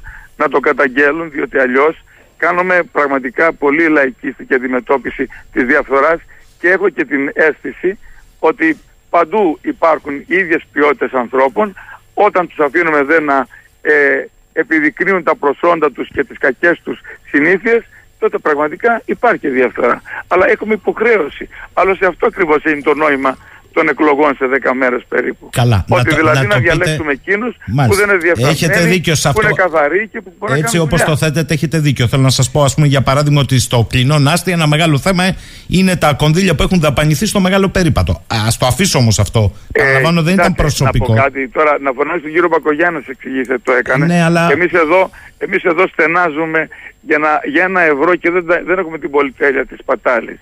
Και το λέω για όλους τους αυτοδιοικητικούς που γνωρίζω γιατί είμαι και αντιπρόεδρος της ΠΕΔ. Και Μάλιστα. ξέρετε, Ωραία. ε, Κύριε η Δήμαρχε, αγωνία μας είναι πολύ μεγάλη. Δεν Θα- καταλαβαίνω βεβαίως, ε, γιατί δεν ήταν προσωπική αιχμή. Εσείς το, Δεν- κάνα- όχι, δεν είναι προσωπικό. το Μα κάνατε γιατί μιλάω για τον προσωπικό. εαυτό, μιλάω. Αλλά ο Δεν μιλάω πρώτος για τον εαυτό μου. βαθμό αυτοδιοίκησης έχει όλα τα καλά της ε, φαπτωμένης με τους πολίτες έχει και αρκετά αρνητικά. Φαντάζομαι ότι δεν τα βρίσκεται όλα ανέφελα στο χώρο της τοπικής αυτοδιοίκησης. Λοιπόν, ακούστε, θέλω να, να εξηγηθούμε σε κάτι. Η αυτοδιοίκηση είναι το μαξιλαράκι, το μορτισέρ όλου του πολιτικού συστήματος. Το ξύλο το τρώμε εμείς, είδατε πολύ καλά με τις πυρκαγιές, είπε η, πολυ, είπε η κυβέρνηση. Τι κάνανε λέει οι δήμαρχοι τα 25 εκατομμύρια που τους δώσαμε για αντιπυρικές προστασίες; 60 εκατομμύρια, 25 εκατομμύρια αγαπητέ μου είναι 60.000 για το Δήμο Ρεθύμνης. Αυτό το κονδύλι το περίφημο που μας στείλανε. Εμείς ξοδέψαμε 260. Το ξέρετε; Και όμως απολογούμαστε στα μέσα ενημέρωσης. Τι γίνανε τα περίφημα 25 εκατομμύρια; Δεν έκανε κανείς συναδελφός σας τη διαίρεση με 350 δήμους. Ποιο είναι το μερτικό του κάθε δήμου; Και τι μπορεί να κάνεις τώρα με 60.000 άμα είσαι ένα τεράστιο περιαστικό δάσος; Μάλιστα. Δεν ρώτησε κανείς τίποτα. Ε... Ή όταν έχεις χιλιάδες χιλιόμετρα ενδοχώρας με κλαδιά, με εγκαταλελειμμένα οικόπεδα, με φυτά στους δρόμους, με βλαστήσεις που κανείς δεν καθαρίζει; Ακούστε, ε, εγώ δεν θα διαφωνήσω σε αυτά που θέτετε. Σας θέτω όμως το ερώτημα γιατί ε, μου δίνετε και μια καλή πάσα να ξεκινήσω ε, πολιτικά. Άρα, ποιος είναι ο ρόλος της τοπικής αυτοδιοίκησης όταν διαχρονικά μετατρέπεται από την κεντρική εξουσία σε ημάντα μεταβίβασης αρμοδιοτήτων, όχι πόρων όμως, αρμοδιοτήτων της κρατικής λειτουργίας. Είναι ο λοιπόν, ρόλος τη. Ακούστε, με, ακούστε με λίγο, κύριε Δήμαρχε, κύριε Δήμαρχε, ακούστε με. Ναι, ναι Επειδή δεν, δεν είστε ένα τυχαίο πρόσωπο, έχετε μια πολύχρονη, πολυκύμαντη πορεία ε, και το γεγονός ότι τέσσερις φορές έχετε εκλεγεί κάτι σημαίνει για τους ε, δημότες του Ρεθύμνου στην εμπιστοσύνη που έχουν στο πρόσωπό σας. Οπότε οφείλω να σας ρωτήσω, δεν υπάρχει θέμα με μερίδα συναδέλφων σας που διαγωνίζονται ως προς το ποιος είναι πρώτος στην απορροφητικότητα των έργων ΕΣΠΑ και όχι σε αυτό που είχατε πει, θυμάμαι στις προηγούμενες εκλογές εσείς, στην αποδοτικότητα για τους δημότες των έργων αυτών. Αν δεν έχουν ένα διεκδικητικό πλαίσιο να πούν στην κεντρική εξουσία, δεν είμαι η μάντα σου. Είμαι ο πρώτος βαθμός εφαπτωμένης με τους πολίτες, όχι δικός σου. Πώς θα το καταλάβει λοιπόν, ο άλλος; Ακούστε λοιπόν τώρα εδώ που είναι το. Ναι, για να δώσω και το δίκιο σας. Πολλές φορές όταν ανοίγει ένας άξονας, ακόμα και δημιουργεί και ένα έργο το οποίο είναι δευτερεύουσα σημασία για το Δήμο, τον οποιοδήποτε Δήμο. Αν το αφήσω, δεν σημαίνει ότι θα μου δώσω τα χρήματα να πάω να κάνω το πρωτεύον. Απλώς θα χάσω τα χρήματα. Πολλοί λοιπόν διαλέγουν και προτιμούν αυτό ακριβώς το πράγμα να κάνουν. Να κάνουν δηλαδή ακόμα και το δευτερεύον, το οποίο πιθανόν δεν θα έχει καμία προτεραιότητα αν είχε τη δυνατότητα να έχει τα χρήματα στη διάθεσή του. Αλλά είναι έτσι οι άξονες. Αυτοί είναι οι λεγόμενοι άξονες χρηματοδότησης που καθορίζονται από την περιφέρεια, από την κεντρική κυβέρνηση και από την, και από το, από την Ευρώπη. Οπότε λοιπόν η επιλογή μας είναι ή παίρνουμε τα λεφτά και ας κάνουμε και κάτι δευτερεύον ή δεν κάνουμε τίποτα. Δεν είναι τα χρήματα στη διάθεσή μας. Είναι οι άξονες στη διάθεσή μας. Και αυτό πρέπει να το καταλάβουν και οι συμπολίτες μας. Και εγώ βέβαια ως ε, πρόεδρος ΕΔΕΙΑ αυτό που κατάφερα φέτος είναι και το Ρέθινο πήρε το πρώτο τέτοιο πιλωτικό πρόγραμμα κατευθείαν από την Ευρωπαϊκή Ένωση ότι αντί να μας δίνετε χρήματα για να κάνουμε διάσπαρτα έργα πρέπει να βρείτε κάποιες περιοχές να εφαρμόσουν ένα ολιστικό πρόγραμμα δηλαδή ένα πρόγραμμα ε, που να λύσουμε ποιο θέμα, ίδρυυση, αποχέτευση. Να μην υπάρχει ούτε ένα τετραγωνικό γης που να είναι, καλυ... να είναι ακάλυπτο από δίκτυα ίδρυυση και αποχέτευση. Και το καταφέραμε στο Ρέτινο. Θα το κάνουμε πιλωτικό και θα πάει και στους υπόλοιπους μετά περιοχές της Ελλάδος. Ε, έτσι ανοίξαμε ένα τέτοιο δρόμο συνολική αντιμετώπιση των, προ, των προβλημάτων. Αλλά θέλω να το ξέρετε ότι έτσι αναγκαζόμαστε να δουλεύουμε. Είμαστε πραγματικά σαν το χορευτή που χορεύει το ρυθμό της κυβέρνησης και των χρηματοδοτήσεων. Της εκάστοτε κυβέρνησης. Άρα δεν χρειάζεται ένα πολιτικά διεκδικητικό πλαίσιο της αυτοδιοίκησης. Να το κάνουμε αυτό. Το κάνουμε. Ξέρετε, μην, μην υποτιμάτε, γίνεται πολύ μεγάλη προσπάθεια, αλλά δυστυχώς, δυστυχώς ζούμε σε μια μη πολύ ομαλή περίοδο. Ας πούμε η προηγούμενη περίοδος ήταν η περίοδος του COVID, ήταν η περίοδος του, ε, της ε, ταλαιπωρίας, της, ε, της, του υγειονομικού εγκλισμού, άρα του μηδενικού έργου. Και οι σωστοί δήμοι αυτό που μπορούσαν να κάνουν ήταν να οργανωθούν, να μελετήσουν, να προγραμματίσουν και να βγουν έτοιμοι για να κάνουν τώρα έργο που απελευθερωθήκαμε τουλάχιστον από αυτά. Πάνω πήγαμε να συνέλθουμε από τη υγειονομική, υγειονομική κρίση, αυτομάτως πληγήκαμε από την ενεργειακή κρίση. Τεράστιο ζήτημα. Φοβερά τα κόστη. Ε, το δημοτικό και το δημόσιο έργο ε, πήγε 30-60% ακριβότερο. Αναλόγως τι υλικά χρησιμοποιείς. Μα, κύριε Δήμαρχε, ε, επειδή βλέπω το κάνετε λίγο προσωπικό, εγώ οι αναφορές μου. Όχι, προσωπικό, μα ακούστε, είναι αυτό που σας λέω. Θα έρθω. Θα, θα έρθω. Ακούστε, ακού, ακού, ακούστε, θα έρθω ε, ατομικά στο Δήμο Ρεθύμνη, αλλά ήθελα επειδή δεν είστε επαναλαμβάνω τυχαίο πρόσωπο. Ένα γενικό πλαίσιο, γιατί υπάρχει και αντίλογος. Όση ώρα μιλάτε εδώ, μου στέλνουν διαρκώς για διάφορους συναδέλφους σας ανά την Ελλάδα, οι οποίοι είναι υπόδικοι. Ή κάποιος άλλος μου υπενθυμίζει εδώ. Είναι υπόδικοι; Ακούστε, ακούστε. Αυτό σημαίνει ότι λειτουργεί δημοκρατία. Ναι. Και δικαιοσύνη. Ναι. αυτό λέει δηλαδή- κάτι για, για τους δικούς τους Δήμους. Άλλος εδώ μου λέει υπάρχουν Δήμοι φωτεινά παραδείγματα που μέσα σε αυτή την εξαιρετικά δύσκολη συγκυρία, για παράδειγμα ο Δήμος στην Πάτρα, προσπαθεί να κάνει το μέγιστο των έργων με αυτεπιστασία χωρίς να πλουτίζουν μεγαλοεργολάβοι. Μα τι λέτε τώρα, αυτές είναι τώρα ιστορίες για αγρίους. Ε, νομίζετε ότι με αυτεπιστασία μπορεί να γίνουν τα έργα, τα μεγάλα έργα. Είναι δυνατόν. Αυτεπιστασία μπορεί να κάνεις στην καθημερινότητα. Όχι να κάνεις τώρα στα, στα μεγάλα έργα. Άρα Αυτά τώρα είναι μια ιδεολειψία. Άρα... Την οποία την καλλιεργεί του Κουκουέ. Ε, εντάξει, αν κάποιοι λοιπόν έχουν στηθεί στην εκπομπή σας να σας δώσουν αυτή την πληροφορία, Σας πληροφορώ λοιπόν το, για το συγκεκριμένο δήμαρχο υπάρχουν μηνύσεις ότι δεν έχει κάνει ούτε το πρωτοβάθμιο έλεγχο για τη στατικότητα το σχολείο του, ούτε πυροσβεστήρες έχουν τα σχολεία του. Μόνο σε αυτό το Δήμο είναι ε, το όχι, πρόβλημα. Μα, ξέρετε τώρα κάτι. Σε όλη τη χώρα είναι το πρόβλημα αυτό. παράδειγμα, δεν θα το έφερα εγώ. Ναι, και εσείς με αναγκάσετε ναι να από την λοιπόν, άλλη μου λένε εδώ πέρα κάνει ανάπλα. Ακούστε, ακούστε κύριε Δήμαρχε, από την άλλη κάνει ολόκληρη ανάπλαση παραλιακού μετόπου με ίδια μέσα. Είναι λίγο; Δεν ξέρω, ακούστε κάτι, δεν είμαι πατρινός. Θεωρώ ότι όλα αυτά τα πράγματα είναι ε, σε μια κατεύθυνση που δεν μπορούν να γίνουν. Τώρα, τι κάνει εκείνος ή τι δεν κάνει, θα το κρίνουν οι πατρινοί. Μάλιστα. Δεν το κρίνω εγώ. Επόμενο ζήτημα πολιτικό. Ε, Πάτε... Αυτό, μα, κοιτάτε τώρα. Μισό... Είναι δυνατόν να λέμε ότι γίνονται έργα εκατομμυρίων με αυτοπιστασία; Μα αυτό λέει ο Δήμαρχος Πατρέων. Τι να κάνουμε τώρα; Δηλαδή, πού βρήκε τους εργαζόμενους να το κάνει; Το δικό μου συνεργείο είναι έξι εργάτε. Έξι εργάτε είναι το δικό μας, το οποίο δεν το αφήνουν ούτε να το ανανεώσουμε. Μάλιστα. Θέλω να πάω στο επόμενο πολιτικό ζήτημα. Είναι τα θέματα. Ωραία, ωραία. Δεν μπορώ να κρίνω τι γίνεται. Εγώ οφείλω να ρωτήσω. Εσείς δίνετε ναι. τι δικές σας Εγώ σας λέω ότι με αυτεπιστασία τόσο μεγάλο έργο δεν μπορεί να γίνει. Αντικειμενικά. Ε, Όποιος το... το κάνει Ωραία. Κύριε Δήμαρχε, πάω στο επόμενο. Δεν είναι θέμα εδώ πέρα τώρα. Ε, την άποψή σας καταθέτετε. Ναι, ακριβώς. Ε, το επόμενο θέμα. Πάμε σε μία. Δεν σας κατηγορώ γιατί με ρωτάτε. Σας λέω απλώς ότι δεν το θεωρώ πιθανόν ότι μπορεί το έργο να γίνει με αυτοπιστασία. Μάλιστα. Λοιπόν, πάω στο επόμενο πολιτικό ζήτημα. Σε αυτές τις εκλογές, πάλι με νόμο ε, της κεντρικής κυβέρνησης, όπως γίνεται κάθε φορά, άλλαξε το εκλογικό σύστημα. Θα έχουμε ε, δημοτικές αρχές με 43 και μία ψήφο της 100. Το, το κρίσιμο όμως ερώτημα εδώ, ανεξάρτητα από το εκλογικό σύστημα, είναι αν κατά τη γνώμη σας και με την προτέρα εμπειρία σας, πρέπει να αλλάξει το ίδιο το σύστημα ή έχετε μια άλλη προσέγγιση εσείς στις δημοτικές αρχές. Λένε δηλαδή λοιπόν, πολλοί ότι το μοντέλο είναι δήμαρχο-κεντρικό σε όλη τη χώρα δεν αποκεντρώνεται προς τα κάτω με ευθύνη της κεντρικής κυβέρνησης ακριβώς γιατί φοβάται την αποκέντρωση άρα δένει και τα χέρια των δημοτικών αρχών να μπορούν με τις δημοτικές ενότητες σε μια αλληλεπίδραση ακόμη και με αποφασιστικό ρόλο των ίδιων των δημοτικών ενωτήτων να λειτουργούν ως δημοτικές αρχές. Λοιπόν κοιτάτε, πρώτον εγώ είμαι ένα εκείνος που είπα ότι ούτε το πλειοψηφικό αυτό σύστημα είναι το δίκαιο και το σωστό, όμως και το αναλογικό δυστυχώς πνίγηκε στα νερά.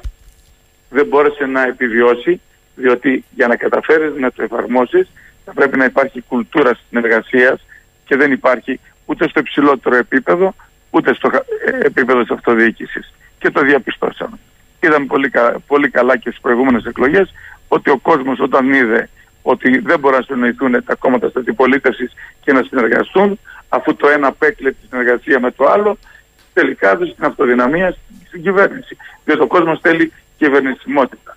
Θέλει να υπάρχει κάποια ασφάλεια διακυβέρνησης. Είναι ξεκάθαρο. Εγώ έχω κάνει λοιπόν την πρόταση στην προηγούμενη κυβέρνηση να υπάρχει ένα μεικτό σύστημα την πρώτη Κυριακή να είναι αναλογικό κατά τα 4 πέμπτα, 3 πέμπτα αναλόγως που θα κατέληγε η κυβέρνηση και το επόμενο να ήταν αφού πηγαίναμε σε δεύτερη Κυριακή τον πόνους της Δημοτικής Παράταξης που νικάει.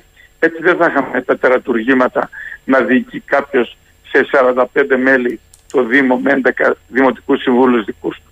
Όπως έγινε στη Θεσσαλονίκη, όπως και στη δικιά σας πόλη είχαμε το ίδιο πράγμα, η μειοψηφία να διοικεί την πλειοψηφία σε επίπεδο συμβούλου. Έτσι και αυτό δεν μπορεί να βγει και δεν μπορεί να κάνει παραγωγικό έργο όταν δεν υπάρχει και ένα πνεύμα συνεργασίας που πολλές φορές δεν, το δεν το επιβάλλανε οι ίδιοι οι δήμαρχοι. Δεν κατηγορώ τις αντιπολιτεύσεις, ήταν φορές που δεν το επιβάλλανε. Εμείς στο Δήμο Ρετήμνης, παρότι μου έλειπαν δύο-τρεις ψήφοι για να έχω απόλυτη πλειοψηφία στο Δημοτικό Συμβούλιο, καταφέραμε μέσα σε λίγες μέρες να έχουμε χτίσει μια ισχυρή πλειοψηφία και να μην υπάρχει αυτή η διακινδύνευση. Όμως άλλοι Δήμοι ταλανίστηκαν. Ταλανίστηκαν πάρα πολύ με αποτέλεσμα να αναγκαστεί η κυβέρνηση να κάνει αντισυνταγματικές ρυθμίσεις και να μεταφέρει τις αρμοδιότητες του Δημοτικού Συμβουλίου στην Επιτροπή Ποιότητας Ζωής και στην Οικονομική Επιτροπή. Αποτέλεσμα, όλες αυτές οι αποφάσεις να έκανε θέμα νομιμότητας. Ευτυχώς που βγήκε από τη Συμβουλή Επικρατείας στα ύστερα της θητείας και έτσι δεν δημιουργήθηκαν θέματα σοβαρά.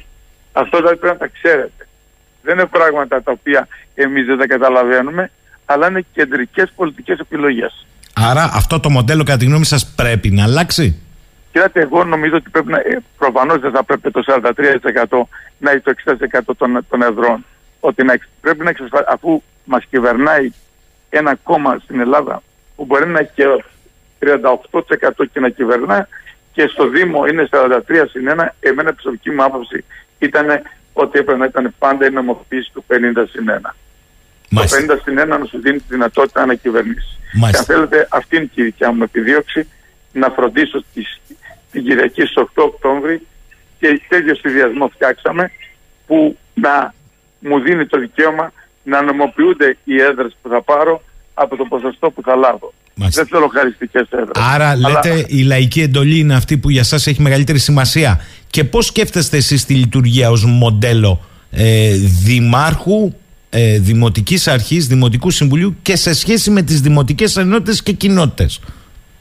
Κοιτάξτε, ε, πρέπει να έχετε κατά νου, για να ξεκινήσω από τις κοινότητες, ότι δεν συμφέρει τις κοινότητες η αποκέντρωση πόρων. Θα παίρνουν ψίχουλα θα είναι το άλοθη των κακών δημάρχων αυτό και όχι των καλών δημάρχων. Αν το σκεφτείτε ότι το τεχνικό πρόγραμμα του Δήμου Ρεθύμνης είναι 766.000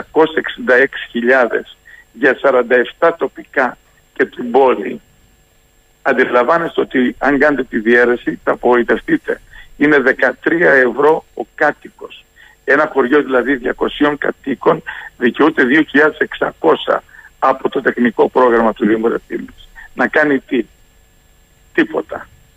Ε, όλη η σύλληψη του Καποδίστρια και του Καλλικράτη ήταν μετάθεση πόρων από τις πόλεις προς την περιφέρεια. Και επειδή ξέρω πολύ καλά και το θέμα των ΔΕΙΑ, φορτώσανε ένα, μια χαρτογράφητη Ελλάδα χωρίς κανένα δίκτυο υποδομής στους Δήμους. Και γι' αυτό λένε τώρα ότι η ΔΕΙΑ δεν είναι σωστά συστήματα, ότι το έχουν χρέη. Ρώτησαν ποτέ αν τηρήθηκε το Σύνταγμα από το 102 ότι η μεταφορά αρμοδιοτήτων πρέπει να συνοδεύεται από πόρους. Το είπανε ποτέ πουθενά. Το αξιολογήσανε; Όχι βέβαια. Άρα; Άρα αυτά πράγματα διεκδικούμε, γι' αυτά φωνάζουμε, γι' αυτό θέλουμε να έχουμε τη φωνή μας καθαρή, να μην είμαστε ιδεολειπτικοί, να λέμε ευχαριστώ όταν κάνουμε κάτι καλό για την αυτοδιοίκηση και απαιτητικοί όταν βλέπουμε ότι υπάρχουν προβλήματα που πρέπει να θεραπευτούν. Το κλειδί λοιπόν εδώ πολιτικά είναι πιο η διαβούλευση με τις τοπικές κοινότητες. Ε, ε βέβαια, μα νομίζω ότι αυτό πρέπει να γίνεται και πρέπει όμως να είναι και οι πολίτες ε, ενημερωμένοι γιατί κάποιοι νομίζουν ότι είναι απεριόριστες οι δυνατότητες των Δήμων σε επίπεδο τουλάχιστον χρηματικών. Ε, καμιά φορά λένε οι δημότες πληρώνουμε λέει φόρους. Κανένα φόρο δεν πληρώνει ο δημότης στην ουσία. Πληρώνει ε, πλην του ΤΑΠ που είναι φόρος που δεν μπορεί κανείς να πει ότι είναι φόρος του Δήμου, που είναι τέλος στην ουσία, τέλος περιουσίας. Τα άλλα, τα δημοτικά τέλη, είναι μόνο για την καθαριότητα και τον φωτισμό τον, του Δήμου. δεν έχει, και είναι αποδοτικό και μάλιστα είναι και ελληματικό σε σχέση με την πραγματική κατανάλωση και δαπάνη που κάνουμε. Ε, κύριε Δήμαρχε, κλείνω το κεφάλαιο της πολιτικής ε, προσέγγισης ρωτώντας σας αν κατά τη γνώμη σας πρέπει να γίνουν και άλλες αλλαγές ε, σε αυτό το μοντέλο. Δηλαδή ως προς το ρόλο των αντιδημάρχων και των δημοτικών συμβούλων. Ή νομίζετε ότι εκεί είναι καλυμμένο; Κοιτάτε κάτι. Αυτή τη στιγμή έχουμε δυστυχώς ε, μία απαξίωση των δημοτικών συστημάτων. Έχουμε, έχουμε πραγματικά μία ε, απαξίωση η οποία εμποδίζει ανθρώπους άξιους να θέλουν να ασχοληθούν με την αυτοδιοίκηση. Και όποιοι το κάνανε, Ναι. το κάνανε πραγματικά με πόνο ψυχής και με πολύ θυσία. Δηλαδή, όταν ο μισθός του αντιδημάρχου είναι 1.200 ευρώ και πρέπει να είναι υπηρέτης από το πρωί μέχρι το βράδυ του κόσμου και τι αυτό, αυτή είναι η αποστολή του και θα πρέπει μόνο για την κοινωνική του παρουσία στα μυστήρια που τον καλούν να δίνει το μισθό του κάθε μήνα αντιλαμβάνεστε ότι τελικά κάνουμε το σύστημα να απευθύνεται είτε στους πλούσιους είτε στους κληρονόμους είτε σε εκείνους που είπατε στην αρχή που δεν θέλουν να το σκέφτομαι ότι υπάρχουν. Εντάξει, υπάρχουν, τι να κάνουμε τώρα; Εντάξει, Ε, αλλά δεν είναι όπως τα θα λέτε όμως βλέπατε- τόσο πολύ. Δεν μας χαρακτηρίζουν. Δεν μας χαρακτηρίζουν. Αν δείτε τα βιογραφικά των ανθρώπων και δεν μιλάω μόνο για το δικό μου, αν δείτε τα βιογραφικά των ανθρώπων είναι Καλά, άνθρωποι μην, μπε- οι οποίοι μην τους έχουν παίρνετε διαδρομή. όλους Δεν στη- βρεθήκανε- στην πλάτη δεν βρεθήκανε σας. τυχαίοι. Κύριε Δήμαρχε, προσπαθώ να σας πω μην τους παίρνετε όλους στην πλάτη σας γιατί υπάρχουν και ούκο λίγα φιντάνια ε, δήμα, Ε, δήμαρχοι. Σας λέω. Ακούστε σας τώρα λέω τι όμως. Τα γεννά. Αυτό τα, τα, σας τα γεννά είναι η οδηγεί, κολυψία του συστήματος. σας αυτά τα οδηγεί στο συμπέρασμα ότι θα χρειαζόταν ενδεχομένως τα ψηφοδέλτια και νομίζω ότι είναι βαθιά πολιτικό αυτό πέρα από την μάχη του Σταυρού ενδεχομένως όπως είναι τα ψηφοδέλτια επικρατείας στις βουλευτικές εκλογές να υπάρχουν και κάποιοι σύμβουλοι, να το πω έτσι, δημοτικοί σύμβουλοι επικρατείας ακριβώς επειδή δεν είναι οικονομικά δυνάμενοι αλλά Εγώ το ενδεχομένως... επικροτώ αυτό που λέτε και το μακάρι να γίνει. Το θεωρώ ότι είναι μια ε, ε, ε, θέση αριστείας είναι αυτές να μπορεί και ο Δήμαρχος να έχει τα εργαλεία και να μπορεί μετά να απολογείται πραγματικά στον κόσμο ότι εσύ τους επέλεξες και εσύ αστόχησες ή μπράβο σου που πέτυχες. Διότι αυτή τη στιγμή όπως καταλαβαίνετε η ψηφοσυλλεκτικότητα αποτελεί για πολλούς κριτήριο και αυτό είναι λάθος και δεν βοηθάει στην καλή πορεία του Δήμου και στην αποτελεσματικότητά του. Μάλιστα. Τώρα, θέλω να μου πείτε, ένας ε, δήμαρχος που σε τέσσερις εκλογικές αναμετρήσεις ε, αναβαπτίζεται και ανανεώνεται μέσα από την εντολή που του δίνουν οι δημότες.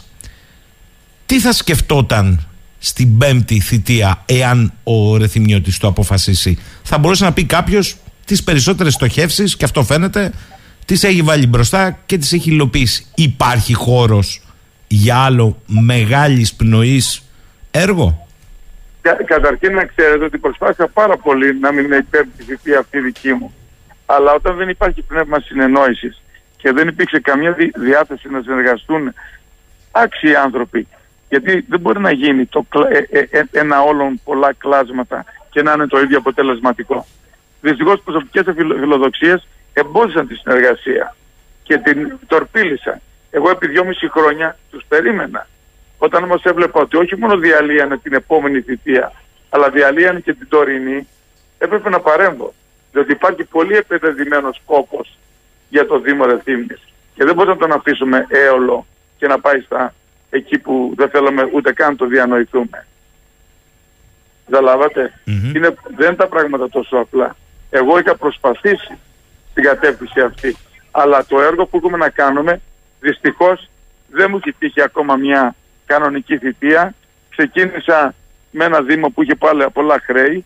Μετά ήρθαν τα μνημόνια, τα capital controls, ήρθαν μετά η- το COVID, ενεργειακή κρίση και τώρα έχουμε ένα πολύ γενναίο χρηματοδοτικό πρόγραμμα εξασφαλίσει που πρέπει να ελοποιηθεί από ανθρώπους που έχουν εμπειρία και γνώση. Δεν είναι, ξέρετε, είναι πολύ εύκολο να παρατηρεί κανείς και πολύ δύσκολο το να ενεργεί αποτελεσματικά. Άρα, εάν ο Ρεθυμιώτης σας εμπιστευτεί, κάλπη είναι, ε, ποιες είναι οι άμεσες στοχεύσεις σε αυτή... Έχω ήδη πει στους Εθνιώτες. Εμείς έχουμε αυτή τη στιγμή το υπόγειο πάρκινγκ πρέπει να γίνει στο κέντρο της πόλης. Ένα πολύ σημαντικό και δύσκολο έργο που χρειάζεται και περαιτέρω χρηματοδοτήσεις. Έχει και προπολογισμό 26 εκατομμύρια, έχουμε εξασφαλίσει τα 20, άρα πρέπει να δούμε τι άλλο πρέπει να κάνουμε. Είναι το αρχαιολογικό μας μουσείο, τα τείχη της Φορτέτζας, χτίζουμε καινούργια σχολιά και προγραμματίζουμε καινούργια σχολιά, αξιοποιούμε τα προγράμματα βιώσιμης αστικής ανάπλασης που θα δώσουμε όθηση στις γειτονιές μας για να τις κάνουμε λειτουργικές και αυτόνομες ε, σε σχέση με το κέντρο της πόλης. Ε, υπάρχει, ένας, ε, υπάρχει ένα φοβερό πρόγραμμα το που σας περιέγραψα το ολιστικό για τα είδα της αποκητεύσης είναι περίπου 60 εκατομμύρια μέχρι στιγμής και θα είναι αφιερωμένο στα χωριά μας και στην Ενδοχώρα. Έχουμε πολλά πράγματα. Οι, οι χρηματοδοτήσεις που έχουμε εξασφαλίσει μέχρι στιγμής πλησιάζουν και μάλλον ξεπερνούν τα 200 εκατομμύρια. Πρέπει λοιπόν αυτά να ολοκληρωθούν από μια ομάδα ανθρώπων που δεν είναι καλή μόνο στις κούπες ή στις περιοδίες, αλλά πρέπει να είναι καλή και στα γραφεία και στη δουλειά. Ε, μέσα σε αυτά όλα βλέπετε και τις ε, σύγχρονες ε, προκλήσεις. Ε, ξέρετε πολύ καλά ότι το τελευταίο διάστημα γίνεται μια μεγάλη συζήτηση με αφορμή στα όρια εθνικής κρίσης το ότι η Θεσσαλία βούλιαξε και βούλιαξαν και εμβληματικές περιοχές της από την Καρδίτσα και τα Τρίκαλα μέχρι τον εμβληματικό Βόλο. Εδώ το Ρέθυμνο έχετε λάβει υπόψη σας σε αυτή τη ε, νέα βέβαια, πρώτη μας προτεραιότητα και το λέμε ρητά στο πρόγραμμά μας, το οποίο και έχουμε τυπώσει, γιατί δεν θέλουμε να αερολογούμε, είναι αυτό ακριβώς, ότι θα έχουμε ε, άμεση διεκδίκηση υλοποίηση των μελετών των αντιπλημμυρικών που έχουν γίνει από την περιφέρεια διότι είχαμε πληγεί τους προηγούμενους μήνες και τώρα θέλουμε αυτά τα... είναι 61 εκατομμύρια προπολογισμό αυτού του έργου. Θεωρώ ότι είναι κάτι το οποίο πρέπει να το διεκδικήσουμε. Πιθανόν να πρέπει και να ανασχεδιάσουμε. Πρέπει να ανασχεδιάσουμε όλο αυτό τον προγραμματισμό. Έχουμε όλα καλά. Ε, λοιπόν, να ανασχεδιάσουμε όλη αυτή την ιστορία. Πρέπει να ανασχεδιάσουμε. Γιατί το να κάνουμε λαμπιόνια και, και πλακόστρωτα και πλακόστρωτα δεν νομίζω ότι είναι το καλύτερο η καλύτερη επιλογή. Πρέπει πραγματικά να κάνουμε έργα ουσίας. Και πάνω απ' όλα είναι η θωράκιση των περιουσιών και των ανθρώπων. Ε... Των ανθρώπων κυρίως και μετά των περιουσιών.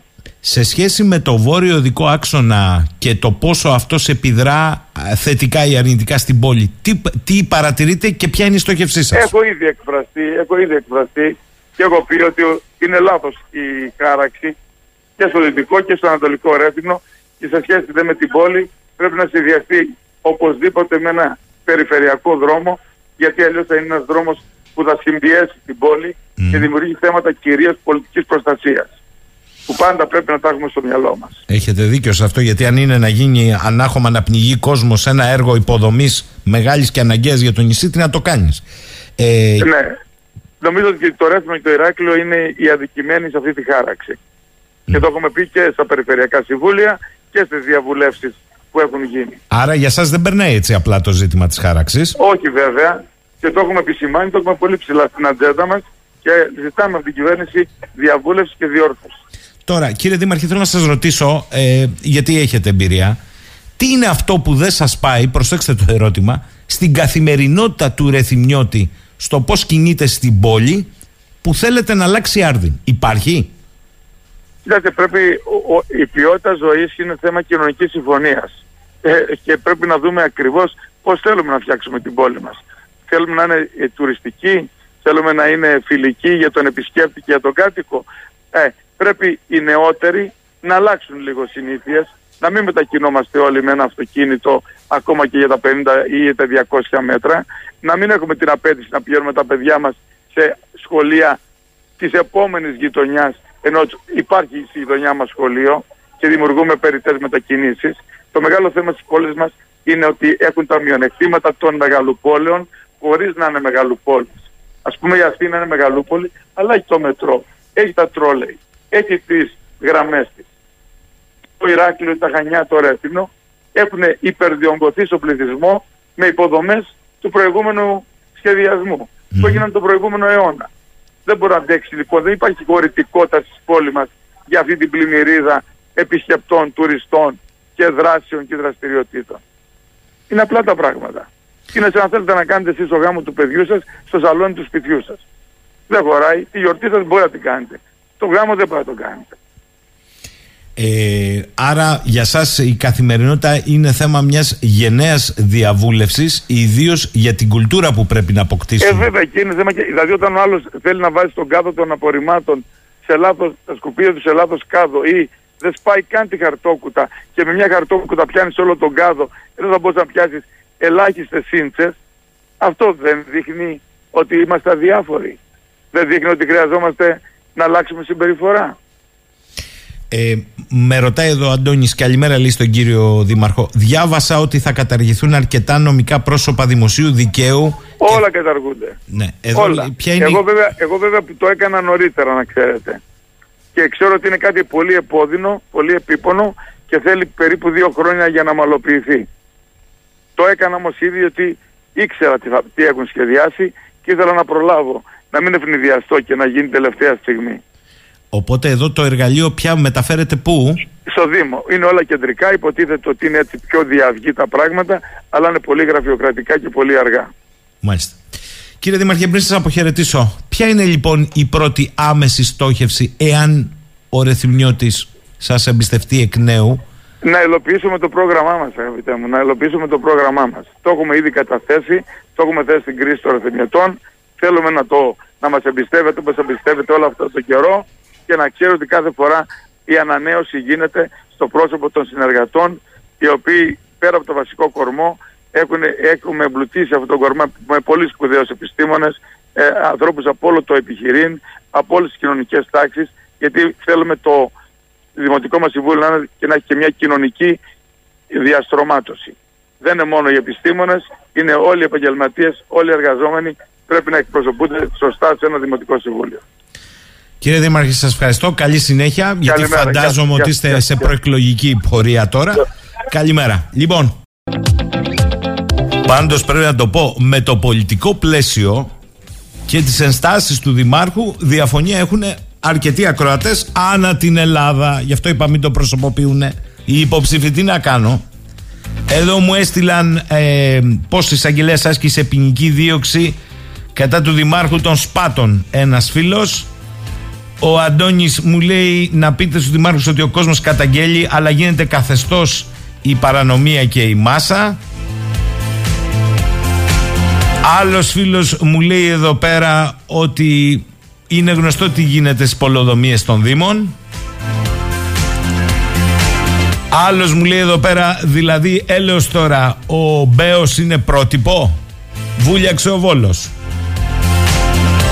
Ο Αντώνης μου λέει εδώ πάνε και βάφουν τα πεζοδρόμια ένα μήνα πριν τις εκλογές. Πλάκα μας κάνουν.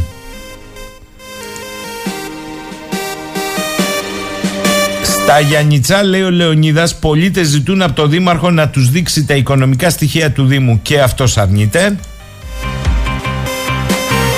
Εκεί που βρίσκει χρήμα και ο Δήμος Γλυφάδας, λέει ο Λευτέρης, και έχει παιδικούς σταθμούς υπερπαραγωγή για κάθε παιδί του Δήμου, έφτιαξε στέγη για παιδιά με προβλήματα νόησης παιδικές χαρές που έρχονται από όλη την Αθήνα και ένα σωρό άλλα. Παναγιώτης καλημέρα, ο δήμαρχος της Πάτρας ο Πελετίδης είναι δήμαρχος που θα έπρεπε να αποτελεί παράδειγμα προς μίμηση, είναι ντροπή να αμφισβητούν το έργο του, δεν έχουν παρά να πραγματοποιήσουν οι δήμαρχοι μια έρευνα και να διαψεύσουν ή να επιβεβαιώσουν τα έργα που πραγματοποιεί στην Πάτρα. Εγώ λέω ότι φτάνει μόνο η ανάπλαση του παραλιακού μετώπου, να μην πω τα άλλα τώρα. Ε, άλλος φίλος εδώ μου γράφει από τη δεκαετία του 80 ο δήμαρχος στη Λάρισας Λαμπρούλης τη θωράκισε. Οι δήμαρχοι σήμερα ξυπνάνε για τις πλημμύρες. Ενέτη 23. Εντάξει παιδιά, ο καθένας με τη γνώμη του και δεν θα ποινικοποιούμε τη γνώμη, έτσι, προς Θεού. Η Τασούλα μου λέει, α, τι είναι αυτό πάλι; Είμαι αγρίνιο, λέει 112 χτυπάει, αλλά βροχή δεν έχει. Τι να σου πω τώρα, εγώ ρε Τασούλα. Τα πάμε αυτά. Να μην τα ξαναλέμε. Λοιπόν, θα κλείσουμε και θα ανανεώσουμε το ραντεβού μας για αύριο 10, 10 και κάτι. Να είστε όλες και όλοι καλά. Με τραγούδι θα κλείσουμε. Εσάβριον τα σπουδαία.